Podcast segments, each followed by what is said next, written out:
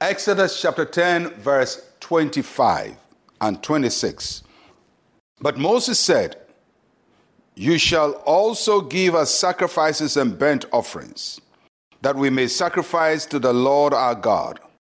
Our livestock also shall go with us, not a hoof shall be left behind. For we must take some of them to serve the Lord our God. And even we do not know with what we must serve the Lord until we arrive there. I like Moses. This guy is miles ahead of Pharaoh. Pharaoh thinks he's smart. Moses is a forward thinker. He's a generational thinker. He's a big thinker. He's not narrow. He's not self seeking. He's not just looking for little drops here and there. He didn't want to simply go out and worship God without any offering to the Lord because the flocks were going to be used to sacrifice to the Lord. So Moses discerned that Pharaoh wants us to go to the wilderness to sacrifice, but he doesn't want us to really worship God truly with our hearts the way God demands it. So everything is about worship and how it's supposed to be conducted. So, three things I want you to note with what Moses said. He says, you have to release our offerings. You have to release our offerings. You have to release the animals we're going to use to make the sacrifice. Because the Israelites were shepherds and they understood that if you appeared before God, you have to offer to Him the work of your hands. The work of their hands is the sheep. It's not the towers they've built for Egypt, that's for Egypt. But what they could own as theirs were the sheep, their flocks. And they said, if we go to see God, we must let Him know that we brought the work of our hands to worship Him. So that's uh, at the top of their minds. They're thinking about the offering to give to the Lord in the land that God is giving to them. Secondly, Moses said, Nothing will be left behind. He said, Not a hoof.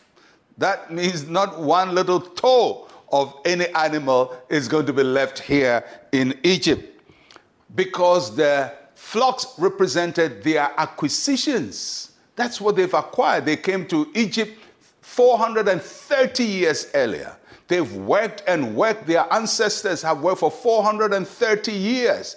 They've built Egypt, they've built the economy, but the only thing they have is what they've acquired, their animals. And they say, Well, you're not going to give us freedom and not allow us to control our wealth, our acquisitions. We need to control our acquisitions.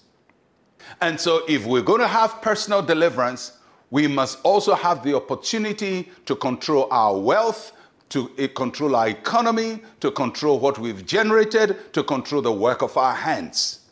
And that's what Moses is negotiating for. We don't want any kind of freedom that holds us back economically. We want freedom that also frees us economically. And the third thing, Moses says, even when we go to the wilderness, we don't know what else God would ask of us. God may demand so much from us, so we need everything. We need everything at our disposal so that when God says, For you to worship me, this is what I require, we will have the opportunity to worship God fully, freely, without any hindrance. So, on one level, it's about worship. On another level, it's about economic independence. And Moses is putting all of that, worship and economic independence, as one factor, same factor that affects the liberation of an oppressed people. And that's what he demands from Pharaoh. There's a lot to learn from this Moses and a lot to learn for ourselves, for our nations, and for our families. Let's pray. Say with me, Heavenly Father, I will not serve you empty handed. I place the things you have given me on your altar. In Jesus' name, amen and amen. Well, I'll catch you again tomorrow. I'm Pastor Mensa Otabil. Shalom, peace, and life to you.